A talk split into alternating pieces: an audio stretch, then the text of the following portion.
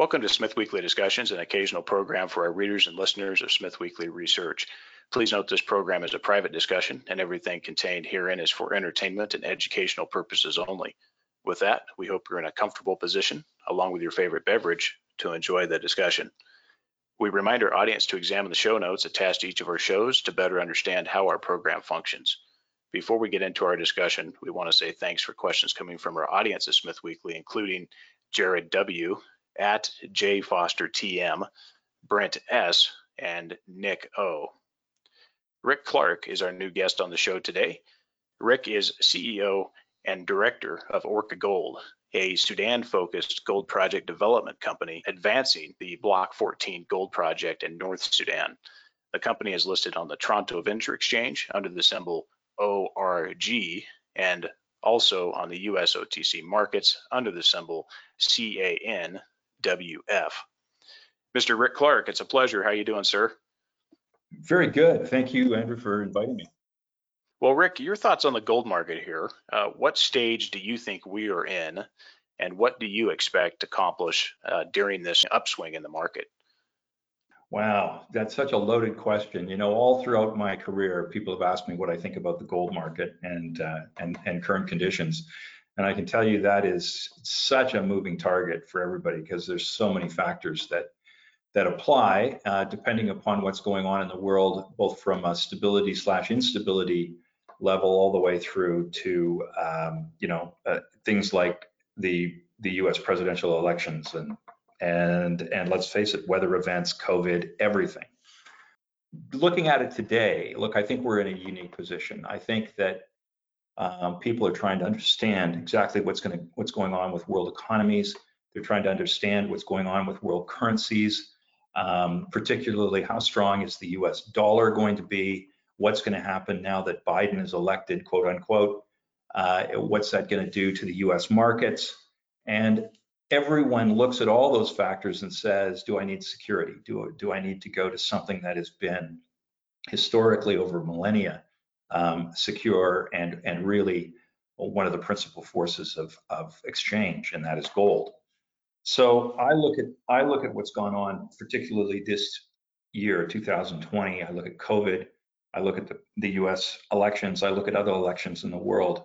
I look at the fact that you know the various central banks and um, the equivalent of the U.S. Fed have worked on stimulus packages that have effectively turned on printing presses full steam. Um, huge, huge amounts of currencies have been printed uh, in order to, in particular, handle the, the COVID situation.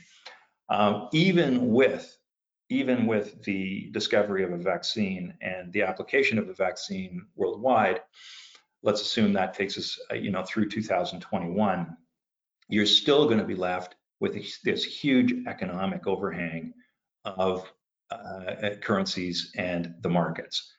And I think that gold has an, an amazing path over the next couple of years as the world tries to get their head around exactly what has happened as a result of COVID from an economic perspective. So, am I bullish on gold? Yes, I'm bullish on gold. Am I a gold bug?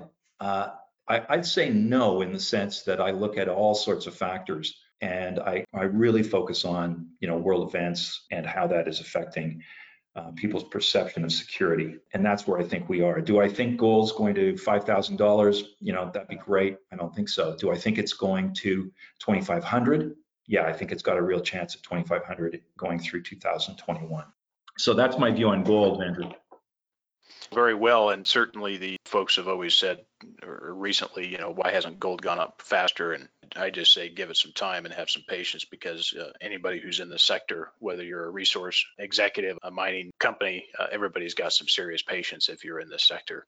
If you look at uh, past gold prices and the upswings, the cycles of the gold price, we've always seen that gold's at least doubled its previous high. That would put us on expectation that we're certainly headed higher over a number of years.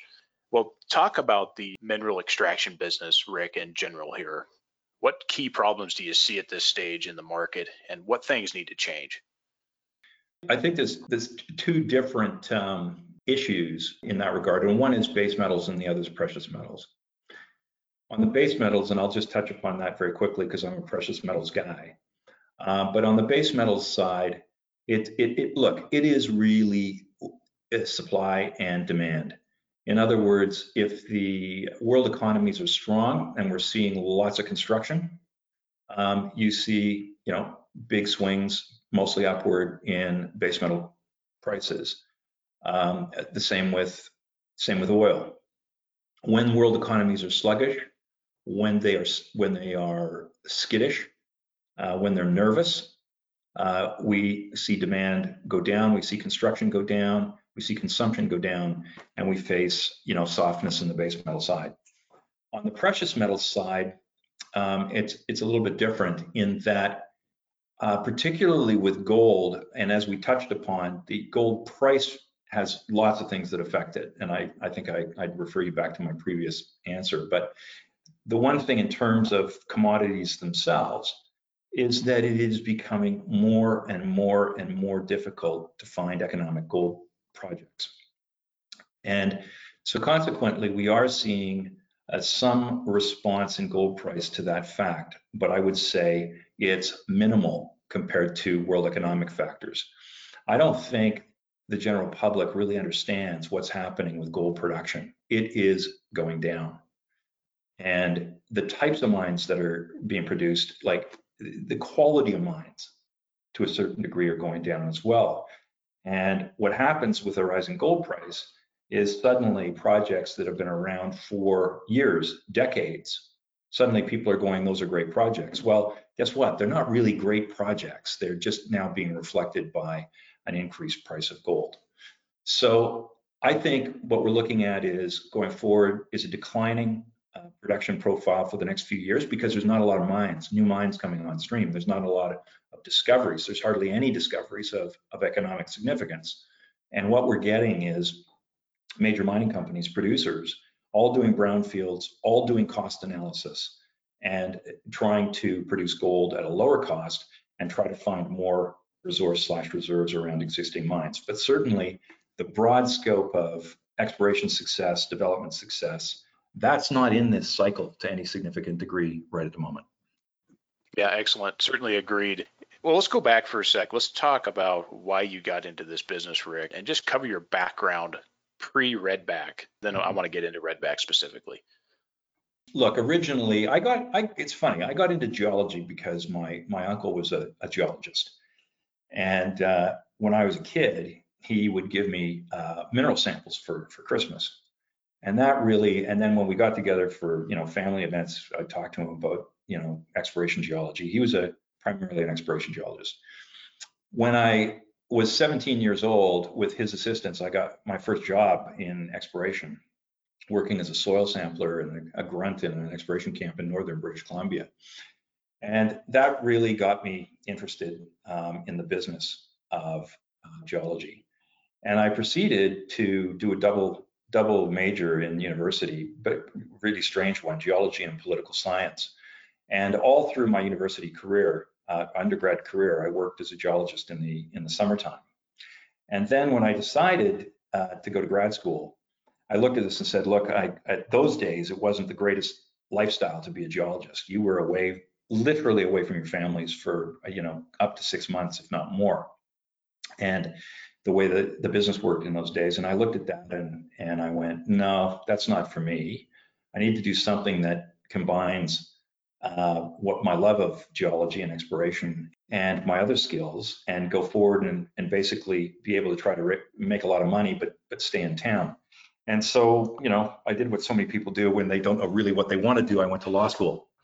After law school, I became a resource lawyer, and I uh, my practice was, you know, pretty much mining companies uh, at all sorts of different levels, both in terms of junior exploration, producers, financings, everything. But for my seven-year career um, as a mining lawyer, uh, all my clients were were focused on the industry. In 1993, I made the decision to leave law. Uh, I didn't really like the business of law. I, I, wanted to be more of an entrepreneur. And I joined a client of mine who is still to, to, this day a very, very good friend, very close friend of mine, a guy by the name of Simon Ridgway, who many of your listeners will know. And Simon is probably one of the most well known uh, generative exploration um, guys in the business, uh, primarily focused in most of his career in Latin America. And Simon and I created a company called Tombstone Explorations, and we ran that company and created another company called Mar West. Uh, Mar West found a mine in Honduras. Uh, we sold to Glamis. Tombstone found a couple of projects that became mines, but the Venezuelan government took them away from us. And after that experience and after Mar West, I decided that what I'd really like to do is to go into the development, mine development, production side of the, uh, the business. And I was lucky enough to join up with a guy by the name of Adolf Lundin. And this is over 20 years ago. And I didn't know Lukas Lundin at that time. I knew his dad. And uh, his dad convinced me to join the group. And here we are, plus 20 years later, um, still still connected to the Lundin Group. Um, our major shareholders are still connected to the Lundin Group, and I made the decision along with um, Lukas's father that we would focus in Africa, and I've been doing that uh, ever since. Excellent, pretty expansive background across the board.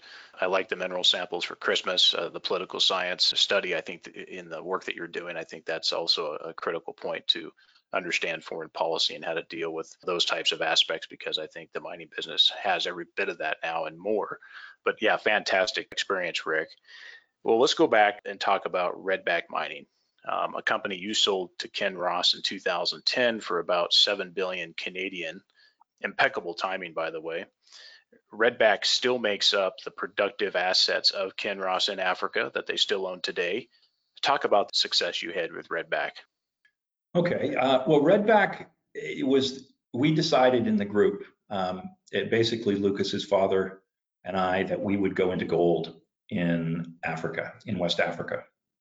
We discovered a project. We had a shell company. We discovered a project, an Australian junior that had taken it to a, uh, you know, an early feasibility level of project in Ghana, and we made we were able to do a deal um, with the Australian company. It was named Redback and we effectively bought that company, merged it with our shell, changed the name of the shell to Redback Mining Inc. and, and listed in Toronto, Vancouver, and proceeded to, to raise the money to complete the study and, and construct the mine.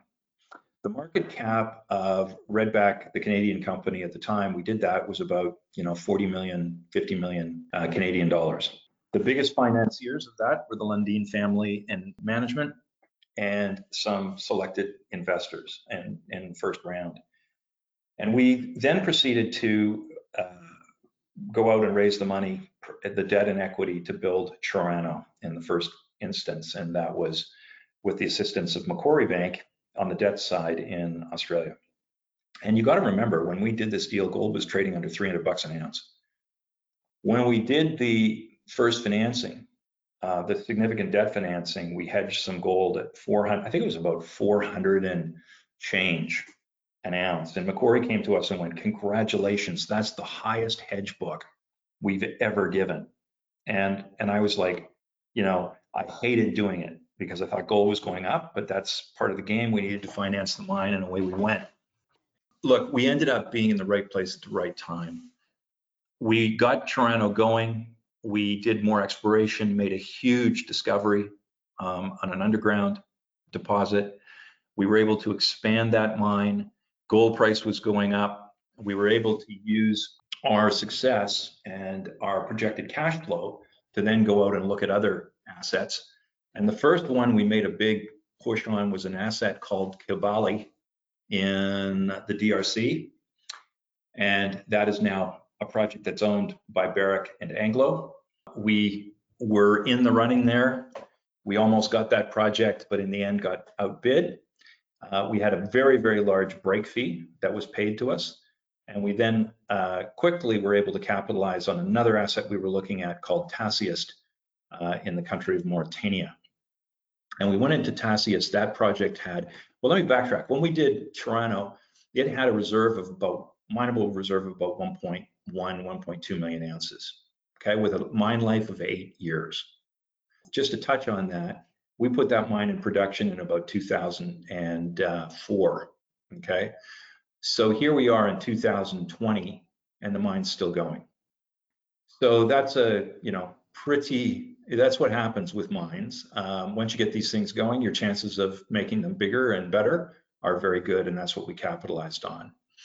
You go to Tasiast, uh, again, it was a project of about 1.1, 1.2 million ounces.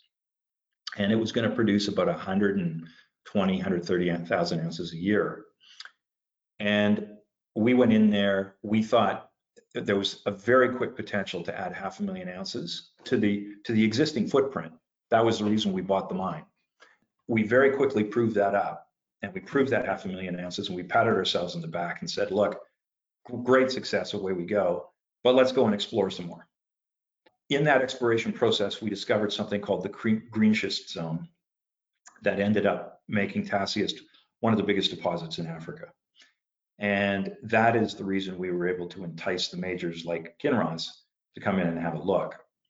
In actual fact, after a lot of back and forth and a lot of players, we did sell the project to Kinross in 2010, and it was actually 7 billion US dollars, uh, about 9 billion Canadian. And you know, we sold it, don't get me wrong, we sold it at almost the top of the market in, in the top of the gold price.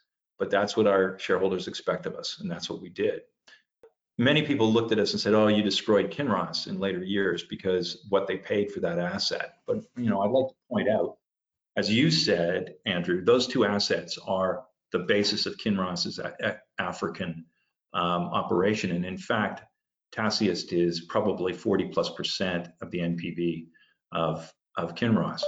So it is now being upgraded. It is going to produce, I don't know, somewhere between six and 800,000 ounces a year it's an absolutely spectacular project, and it's a cornerstone asset for Kinross today. So that is what we do. We we go out and we take political risk as a group. We will assess the political risk ourselves. We don't listen to too many other people. We don't take personal security risk, um, but we will take political risk. And that's what we did in Ghana. We did it in Mauritania and now we're doing it in Sudan. And we do it because we think we can find big, big projects that will be world world scale. And our track record in that regard, whether it's Africa, whether it's Argentina, whether it's Ecuador and Chile, you know, on the gold side, I'm only talking about that's the basis of the success of the Lundin Group. And um, we're looking to absolutely duplicate that again with uh, Sudan you know, well executed across the board there. When we came into the bear market, you know, starting 2012 or, uh, you know, somewhere around there, there was a lot of assets that changed hands in 2014, 2015, mm-hmm. 2016. Of course, there was destruction across the board, across the sector.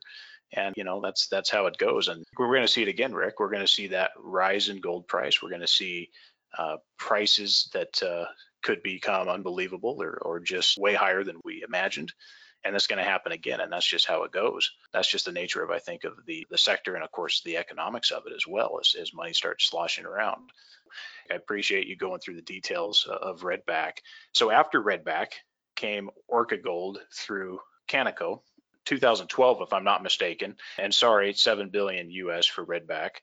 What what attracted you to sudan take us over your thought process post Redback. What were you thinking? You, you, know, obviously you're on Kinross board for a short period of time and then you left, of course. But what was the thought process and what really attracted you to Sudan? Well, we had operations at the time, Andrew, in Eritrea. Um, we liked the Nubian Shield. After Redback, we went to Hugh Stewart, who you know has been with me from uh, you know for for 15 years and Hugh is the one that directs us to where we go to look for gold. Um, he's one of the most successful gold finders today, I think, in the world, uh, certainly in Africa. And he's been a huge asset um, for the Lundin Group. And Hugh, Hugh came and said to us, look, if we're looking for underexplored, if not, you know, zero explored areas in Africa that have huge potential, then we need to look geologically at the Nubian Shield, in particular Sudan, and we need to go in there and understand that there's going to be very practically no, if any, data. We're going to have to generate it ourselves. We're going to have to make a commitment. We're going to have to do it from square one. but that was his view of where we could find, um, you know, in a relatively short period of time, a gold, large, large gold asset. We weren't bothered by Sudan, and I'll tell you why. Lukas and the, his family had been operating in Sudan for a number of years back in the oil days. I actually first went to Sudan in 1981. I did a trip from uh, overland trip from Nairobi to Cairo um, through all of Sudan. So we knew knew the area. We knew what the people were like. Um, the key thing for us was was you know we we didn't believe we'd have any personal security issues. We believed the problem with Sudan was perception at that point rather than reality. We looked at the politics. We saw the politics improving, and that was primarily because of sanctions the US sanctions, the world sanctions took a long time to affect Sudan, but they eventually did, forcing the then administration under uh, Omar Bashir to have to start uh, basically bending to the Western world. Otherwise, these sanctions were going to destroy the country. And so we saw that movement. We, we saw Sudan about to be, it was poised to go from uh, split the country into South Sudan and Sudan. We were only interested in the North. And that's what we did. So we went into Sudan on that basis. We knew we had to establish a beachhead. We started an office in Khartoum. We started exploration, and we heard about a gold rush that was going on in the north near the Egyptian border that nobody knew about. So we sent people up there, and it was staggering. Tens of thousands of artisanal miners mining the surface, mining remnant gold on in the desert. And we then realized, discovered there was a number of government granted concessions to local businessmen. We went around, we had a look, and we did, we found a uh, concession we liked called Block 14. We did a deal with the owner, and then we proceeded to uh, do exploration. And in very, very quick order, uh, we identified a drill target. And the first drill hole we put in was the discovery hole. And fast forward, you know, five years later, um, we delivered a feasibility study to the government of Sudan to put the project in, into production. And that was back in 2018. That, that's the story of where we got to. And, and, you know, the other part of the story is politics, but I'll leave you to ask, ask that question. But certainly we, in a very short period of time, in terms of our business, we took a project with no data, and came up with a feasibility study in uh, 2018. Let's get into the details on that here in a moment. First, let's let's just do a high-level overview, Rick, uh, for the audience uh, into Orca. Just talk about the current share structure at this point and the list of major backers to the company. Sure. There's approximately right now about 225 million shares out in in Orca. Um, I think it's important for your listeners to understand how we did this. The normal avenues that we would have gone to as a group in terms of financing a project like this or, or a company like this would have been going to, you know, institutional um, subscribers that we we've been, you know, associated with for a long period of time. That was not available for Orca because of the U.S. sanctions on Sudan. So we really to this point in time, Andrew, we have no significant institutional shareholders in Orca. We took a cash-rich shell called Canaco, and, and we used that money to get established and start the process of exploration. Any other financings we've done since then have all been done predominantly with our principal shareholders and insiders. Okay, so none of the normal uh, avenues. And so Orca now, as I said, is sitting with about 225 million shares out, $8 million in, in the bank. And the significant shareholdings are the Lundin Group, they own about 17%.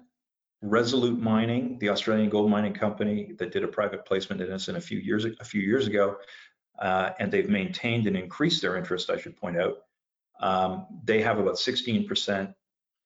Ross Beaty, uh, who everybody knows, uh, very, very good friend of, of the groups and mine personally, has backed us on this venture, and Ross is there for almost 11%. And then management, and the you know the insiders management uh, in that regard, we're about seven, eight percent.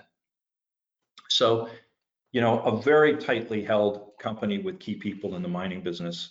And uh, the reason they're in the company is the potential of, of Block 14. And they're all guys that take risk. And they're all guys that have been in projects where politics have been iffy upon occasion. Um, but we all make that decision based on the potential of the project. And, and that certainly has paid off for us in, in Sudan. And talk about uh, some of the other management members and directors, Rick. Most of them are red, have some connection with Redback, Andrew. Certainly, well, obviously me, uh, Hugh Stewart. We're going to be doing some adjusting on the corporate profile of Orca because Hugh is now primarily focused on Montage, our, our subsidiary, and I'll, I'll talk about that when we get to that. Um, Glenn Kondo is CFO. Glenn was the CFO of Lucara, part of the Lundin Group. Um, we, you know, Kevin Ross is Chief Operating Officer. Kevin was my Chief Operating Officer at Redback and uh, was responsible for the operations in, in Ghana and in uh, Mauritania.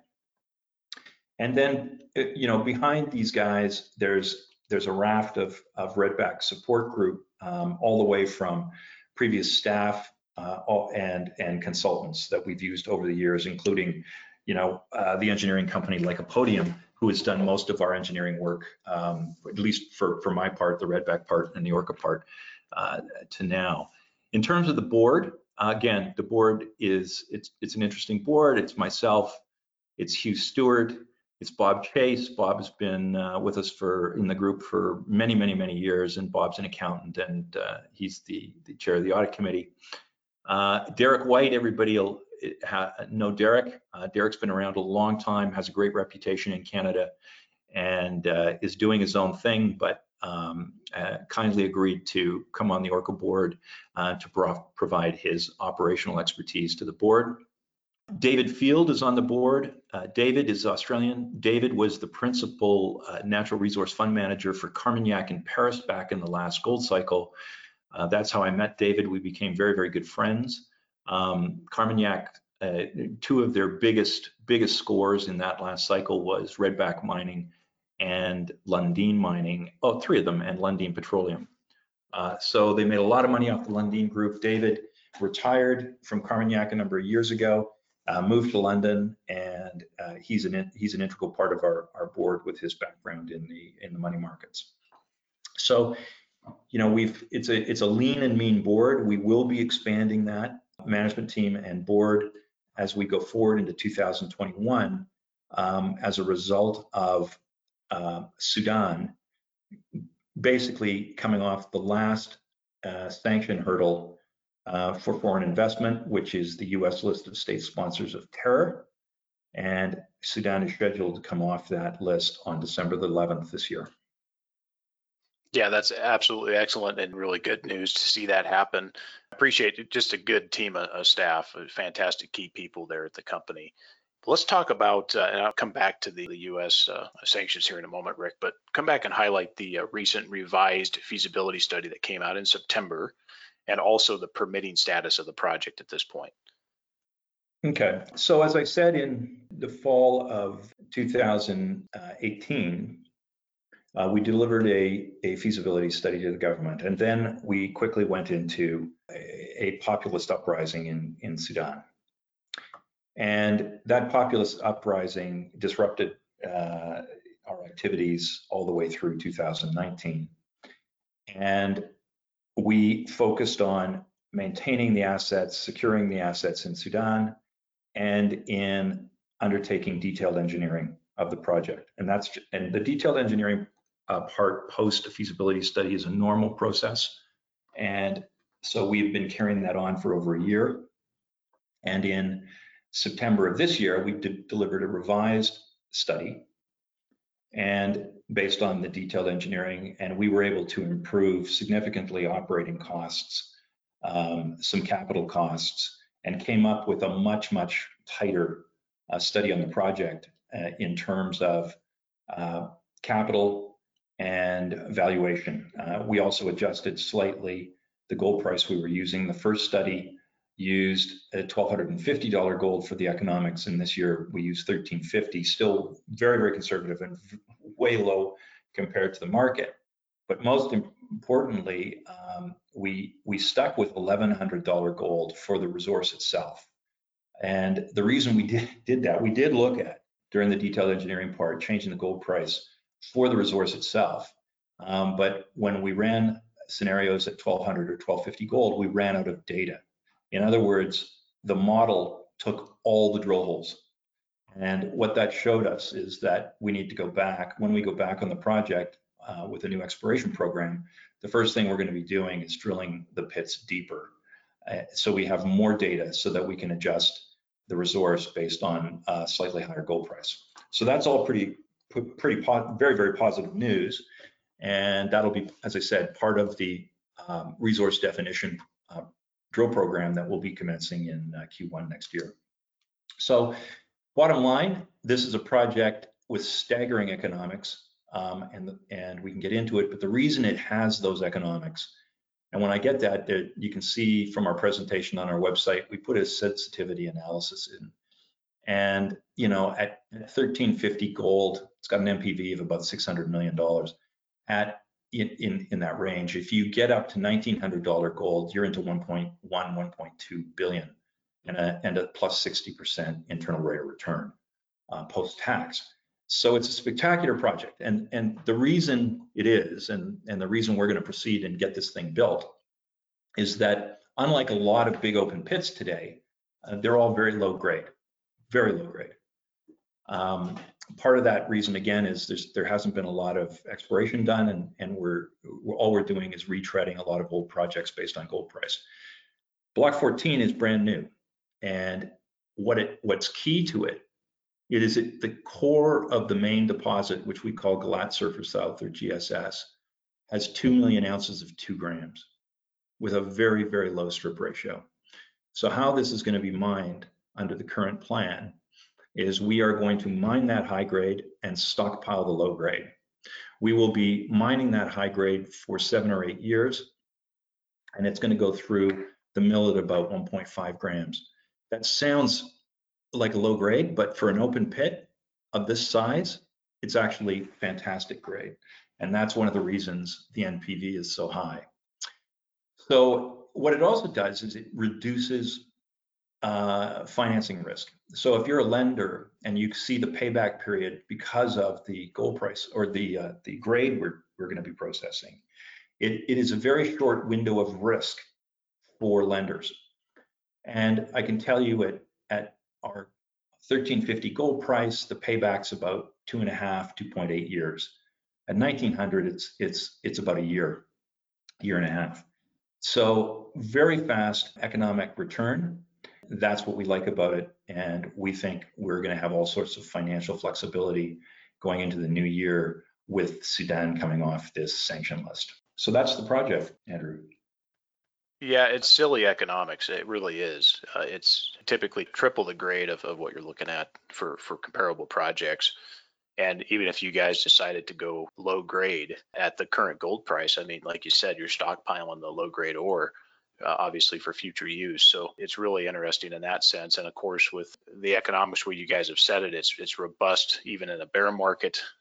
The 321 US million capex is certainly reachable. Uh, no problem comparatively, no problem given the group and so forth. So very, very attractive in that regard.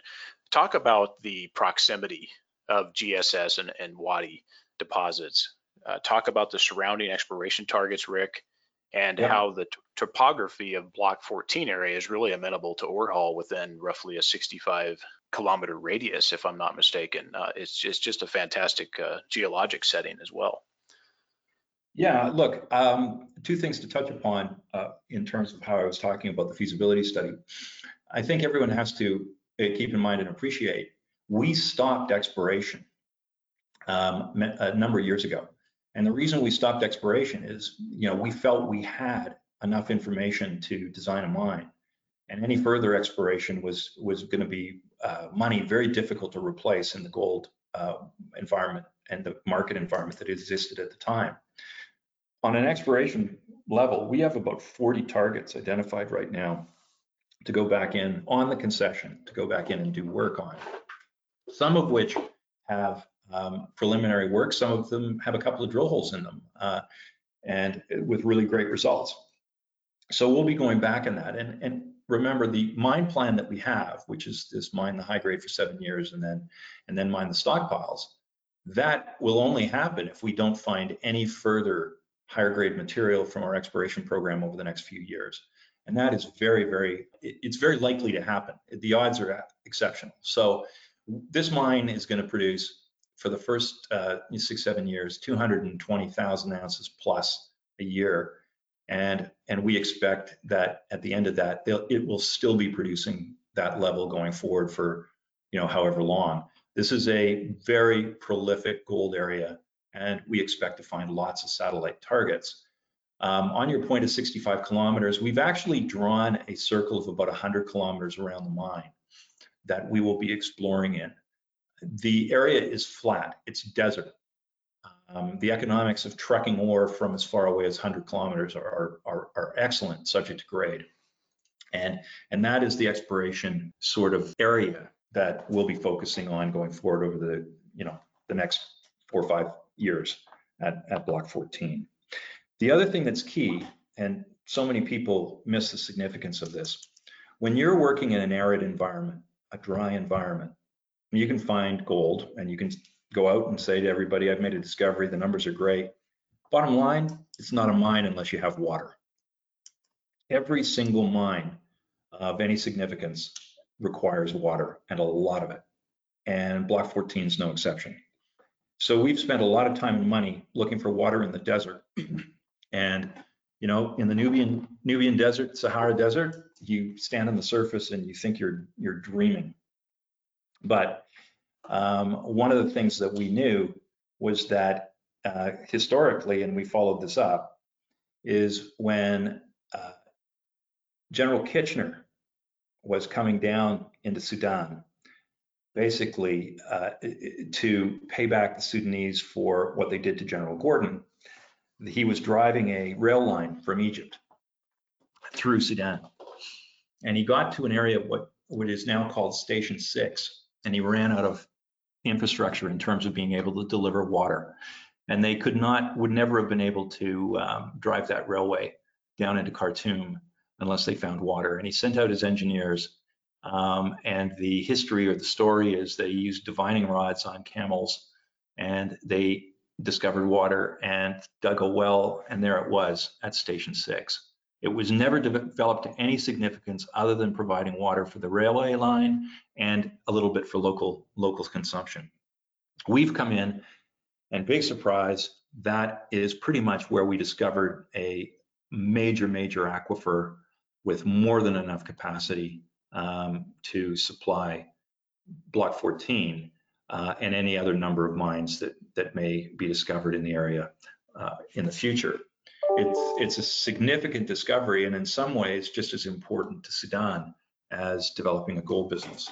So we're very pleased with that, very proud of it, and the Sudanese government recognizes the significance of that. And that segues into permitting. We have a huge permit over that aquifer. We have a thousand square kilometers permitted for exploration at GSF at uh, Block 14. We're in the process of finalizing our mining lease over 38 square kilometers for our resources. We're fully permitted environmentally, uh, as I said, water and every other aspect. The feasibility study has been approved by the government. Bottom line is, once we have secured the financing, uh, which we're looking to do in the new year, um, we will be able to immediately start serious, serious development of Block 14 with about a two to two and a half year build timeline. Yeah, it's very attractive. Uh, I continue to like it, and even though people shy away from Sudan, it's it's a fantastic uh, uh, proposition you guys have got set up, and you have the water. And so far, the success there has been fantastic comparing to other deposits in the area in the district. Certainly uh, to the north, you have a challenger at Sukari, but maybe just speak to that for a moment. How important is when when the time comes and the cash flow is coming? How important is the exploration and expansion potential here, Rick?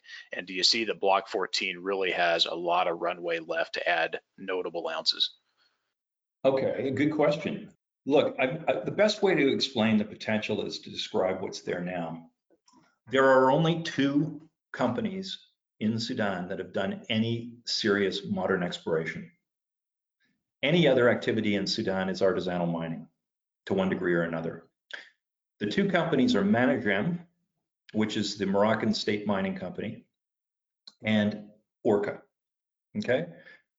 Managem's a private company, so it's very difficult to tell, you know, what standards they've applied um, to their resources and, and their engineering. The Managem project is 100 kilometers to the south of Block 14 on the same structure, the same major structure. There is art, it's 100 kilometers. There's artisanal mining between our two projects for 60 of that 100 kilometers and five kilometers on either side of the 60. You go down to Managem's project, what we know in talking to them is their project is about the same size as ours, uh, similar grade. They don't have, I don't think they have the 2 million ounces of two grams, but they certainly have a large resource of about 1.5-ish. When you think that only two companies have done generative exploration and both companies within 100 kilometers have discovered major gold mines in a very, very small area. And again, between that 100 kilometers, there's 60 kilometers of workings of artisanal mining. Just on that basis, Andrew, the, the potential is, is huge in this area. And this is only one part of Sudan. There are mines or artisanal, significant artisanal mines all throughout Sudan. Sudan's basically endowment for gold is staggering. It's the source of pharaonic gold, the majority of the pharaonic gold of the of the various the Egyptian empires, and it's now been newly discovered again by artisanal miners and us. There, every mining company in the world, gold mining company in the world, is now very aware of Sudan. They're all following it. They're all watching politics. Um, most of them, or pretty much all of them, do not have the political appetite that we do. But once things clear up, it's amazing who comes to call. And that's our experience uh, in just about everything we've done over the last 20, 25 years. Yeah, good points. And the appetite obviously has, has served you guys well.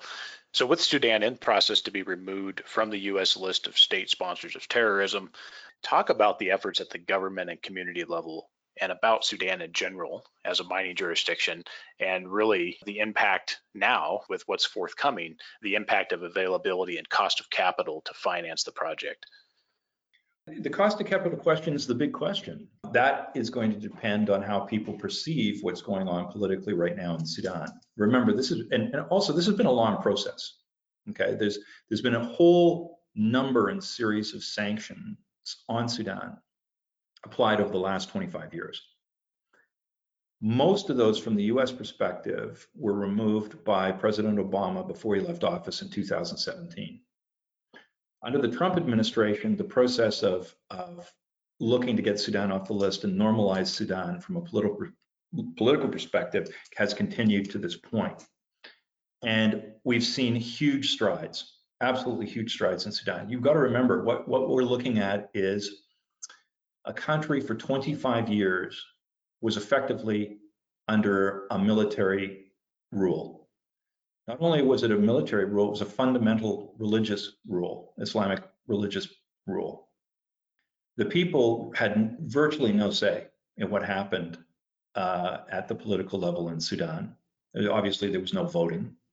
The then President Bashir came to power by coup. Uh, he established a very, very strong military structure, and he led by effective intimidation and terror. And there's all sorts of things going on right now vis-a-vis him and his principal cronies. Uh, he's in jail. He's been in jail now uh, since the revolution slash uprising.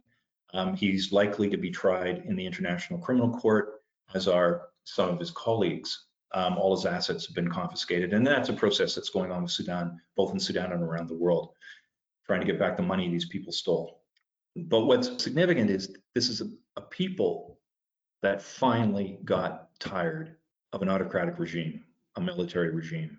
And these very, very brave people took the risk that they were going to get, you know, killed and injured by a military government by standing up for themselves. Um, it was peaceful. it was very much Mahatma Gandhi-ish. Um, the people did not take up arms. They did not take up force. And as a result of that, at the end, okay, the military, the moderate military in Sudan supported the people in the end and effectively came out and removed the government. What they've, what it, it's such a huge accomplishment.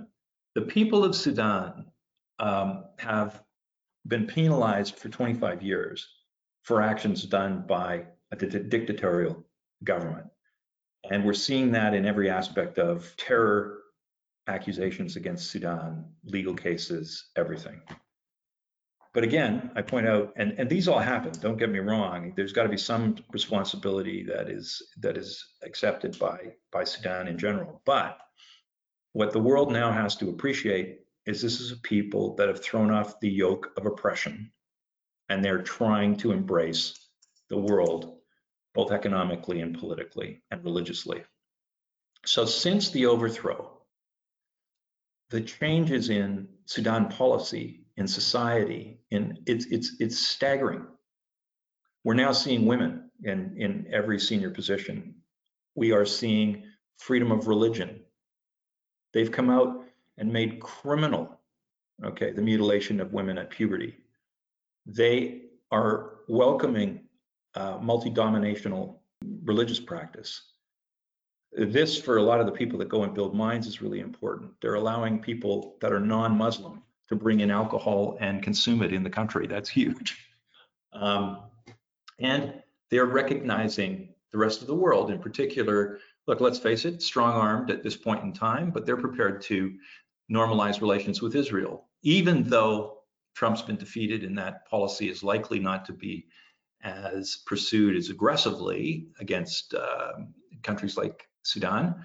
I think that that process has started and in their own way we'll see a strong normalization between Sudan and Israel going forward. These are huge things that is opening up this country and it's being rewarded. We've seen announcements of investment by General Electric. Apple has taken Sudan off the list of non-investment, uh, non-business. We're seeing Visa and MasterCard go in. We're seeing the international banks starting to recognize what's going on in Sudan and allow uh, people to have accounts that are somehow related to Sudan. Um, these changes are happening super fast, Andrew. They're going to continue into 2021. And, you know, it's going to be just a question look, lots of people, lots of banks in particular, I think we all know are very, very conservative. Uh, they're all waiting for the other guy to be the first one to make a major investment. But but it is going to happen, and you're going to see the floodgates open because Sudan is the its resource potential is staggering, both from a national, from a mineral perspective, from an agricultural perspective, from from an educated people perspective, from being on the Red Sea, having a major port, having an oil refinery, having railways. It, it is a it is a country that people do not know because it's been in, you know, in shadows for 20 years plus. But when now you go look at Sudan, it's a it's staggering uh, place to be with the potential to have one of the biggest economies in Africa. Sorry for that long diatribe, but it, it's a subject really close to my heart. A lot of solid points and uh, certainly we'll, we'll know that things are moving. As you said there's some names that are coming in that have given the green light and when you see mcdonald's and coca-cola and, and hershey show up uh, you know you're on the right path. And you know the us sanctions sadly sanctions unfortunately while they might impact the people that they're meant to impact the collateral damage is, is the people and that's really a, a, story that has repeated itself multiple times, Rick. We see other examples in that. I won't name the countries now, but we've seen at least, I can think of at least, well, at least two different examples that are currently ongoing in the world where the people of these particular nations have suffered only with the sanctions really meant to target 50 people, maybe maybe less, just a couple of dictators or a couple of people that are in the government level, but the people are affected. And so it's a dicey situation, and it's good to see that the progress there has really happened quickly. As you know, you guys have some ways and methods to uh, to finance the project, and and that uh, maybe the big banks don't matter so much, but uh, you guys will find a way there. And it, it, appears that that's getting even better with what's happened. Talk about just just briefly, uh, you know, share what you can here, but the financing package for Block 14. What are you targeting? Debt equity portion? Uh, are you looking at some type of offtake royalty or stream? And what does the timing look like? Uh, can you share a little bit of info on that front?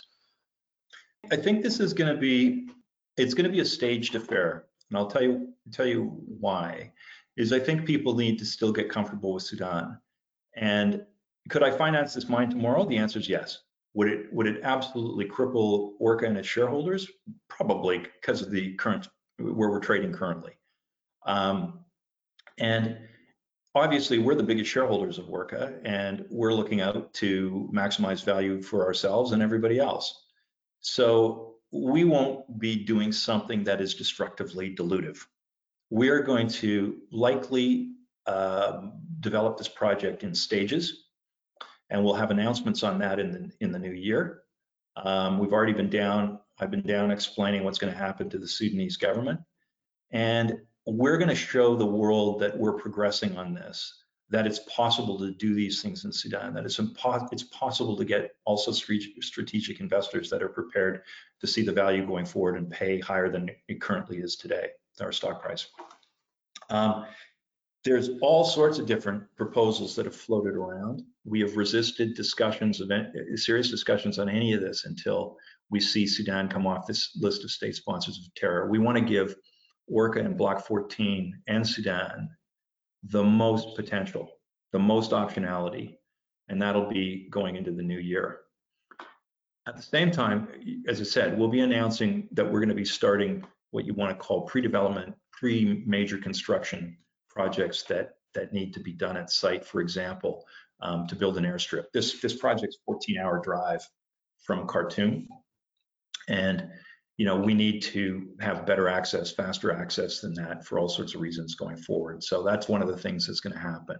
Establishment of the construction camp is going to happen. Establishment of starting to, to drill the resource off and exploration again is going to happen.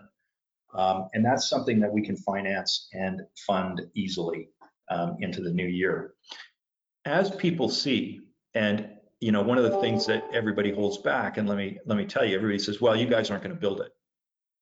you know, you guys are, you just guys are flippers. And I'm sort of going, I'm not sure which history you've seen or listened to vis-a-vis us, um, but that is not what we do. Yes, we look at things, we go into, we go into projects, we go into investments, always thinking about the exit. How are we going to exit? Because we're the biggest shareholders. We don't trade our stock. All we do is buy our stock. Okay, we're we're our biggest believers. And all the money I've made in the last 20 years of any significance has be, been because we've gone and said to everybody, you're wrong. If you're not going to pay us what this is worth, we'll build the mine and we'll go forward.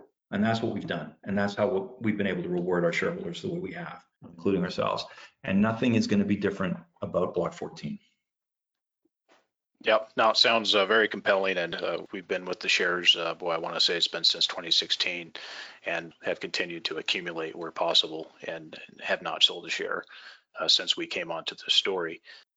Talk about just a bit about Montage for a moment, and the decision to spin those assets out of Orca versus maybe maybe the Redback model of building out two projects in two jurisdictions. Maybe just talk about that and, and what the thought process was.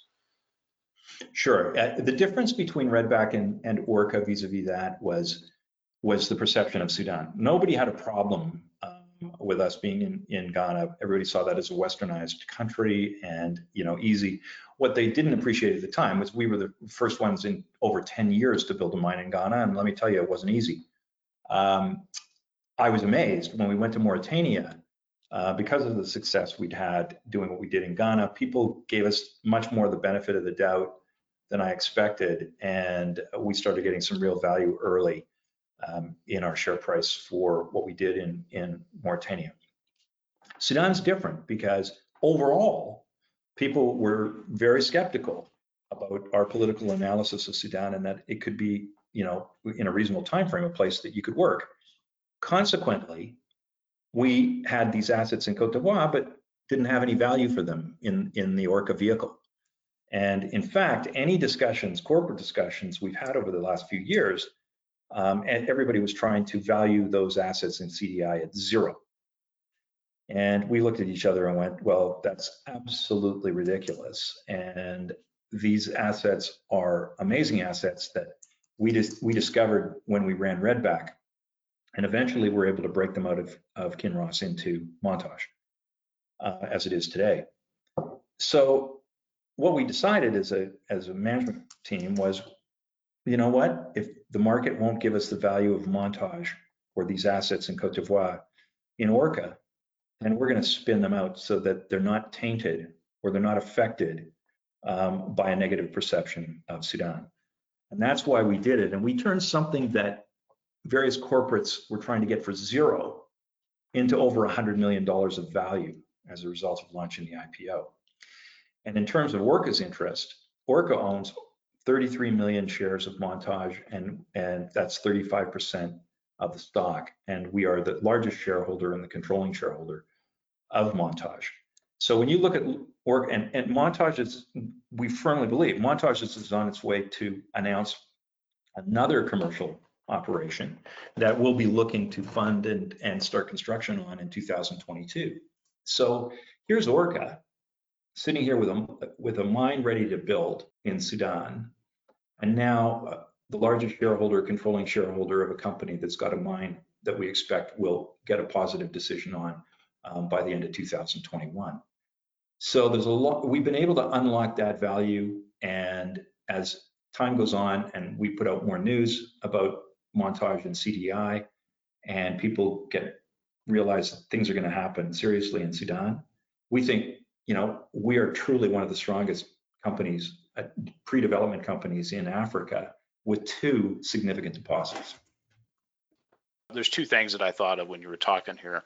Talk about the uh, the decision, the trade-offs, maybe, or the decision to retain the shares of Montage in Orca, rather being distributed to shareholders of Orca, and then also, are you of the belief that in the later mid late stages of the market, Rick, that more capital flows into these types of jurisdictions that mm-hmm. otherwise receive low valuations early on in a bull market. Do you see that that occurs? Uh, are you are you a believer? I, have seen some other people talk about that. Are you a believer that that does occur? That that capital, you know, may start out with producers in safer jurisdictions, but eventually, as the bull market starts to move into the later stages, that that capital recycles and comes into these other jurisdictions that where the perception has changed. Andrew, look, I the question it has you know there's a double aspect to that question in the sense that yes, I think capital is going to flow into these jurisdictions, into these companies as the gold price continues to go up and, you know, people are looking for a gold equity investment. Um, there, it's going to, you, you, know, and we've seen windows of that where junior explorers have been able to fund in, in 2020, which hasn't happened for five years previously. So it is, it does happen. However, where the money is really going to flow is where people see you know, a reasonable shot of, of a jurisdiction being able to um, host a project that can go into development and construction. And that project is world class. What everybody's going to start focusing on is where are the world class projects? You know, where can we find a project that's going to produce plus 200,000 ounces at a, at a, at a low, the lowest quartile cost base? Okay. That type of analysis is, I think, going to be front and center, followed by, you know, then you go down the food chain. And eventually, though, it's got to be, people have got to fund junior explorers to fund projects like Block 14, because otherwise we're going to run out of them pretty quick. So that's one of your questions. The other question is about the montage shares. Look, let's put it this way. If a corporate came in and gave us an offer we could not refuse, and it was the right thing to do for our shareholders, we would likely um, look hard at spinning out the montage shares. However, if we're going to build a mine and, and we have to continue proving up the political stability of Sudan and the prospectivity of, of Block 14, and we have to show the world that we're going to go ahead, then that, that interest in montage is a significant asset. As well, if we're doing that, then we're going to be looking to build Orca again further. Where's the next project we're going to get? Yes, we're going to find more projects in Sudan. We will definitely be doing that. But if, you know, Hugh Stewart and the guys are successful in finding and proving up another significant deposit in CDI, Orca's in the pole position to do something with that project for our shareholders. And we are going to maintain that optionality um, until we can come up with the best deal uh, for the shareholders of Orca. Good answer. I agree with the thought process here and the stage that you guys are in with needing to finance and get this thing off the ground and get it into cash flow, which is obviously a big deal. Rick, you continue to have an appetite for difficult jurisdictions that can take a lot of extra years and extraordinary efforts to deliver on. If Orca gets taken out by a mid-tier major, are you staying in the business? And if so, what are your next plans? Look, I I love what I do. You know, I'm 63 years old next month, and it's time I think for the younger generations to come up and and take more responsibility and and more leadership in in our business. Um, I'm there to assist. I'm there to fund. Um, I certainly don't have the financial resources of my friends Lukas and, and Ross, but I'm not insignificant, and I'm looking to back uh, strong teams and strong people and certainly, um, you know, in in the group, in the management group of Orca and Montage, I'm the oldest. And so these guys have a bunch of years left that I will continue uh, to support at a board level, at an advisory level, at everything. And I'm I'm going to continue to be a major investor. I can tell you, Orca, in terms of me being the guy in charge and making it all happen, as I look at it right now, um, Orca will be the last one I do. Uh, and after that, I'm in, I'll be in a serious support role. But as I said, it's time for time for the younger guys to take it on. And and and you should everybody should watch closely the Lundin boys in this respect. They are very much getting involved in the Lundin world and Lundin business, in management, and in uh, uh, certainly in in ideas and growth concepts. And and quite frankly, there's others um, around. I mean, we all, all the senior guys, all the senior people in the Lundin Group that made the Lundin Group, both both mining and oil and gas, you know, we all have children. We all have people that are keen in our circles to basically maintain the dream and keep it going. So I'll be I'll be there behind that as well, Andrew. Well, good. No, I'd like to see you and Hugh. I'd say keep it rolling and 63. Happy birthday early. Uh, you're you're still pretty young, Rick. So we're all good. I love it. Uh, well, at current price levels, market cap around 145 million Canadian. Why now should potential investors be considering Orca at this stage for the company and in this current gold market condition? What would you say to potential investors who are listening and also even existing shareholders looking to add to their position? Look, the reason people should be investing now is is the country of Sudan is virtually de-risked politically, and we're going to see that in December. Um, that has been the major ceiling on the Orca stock price, and with that coming on, people are going to then say, "Well, let's have a let's think about that asset they got. Wow, that's amazing."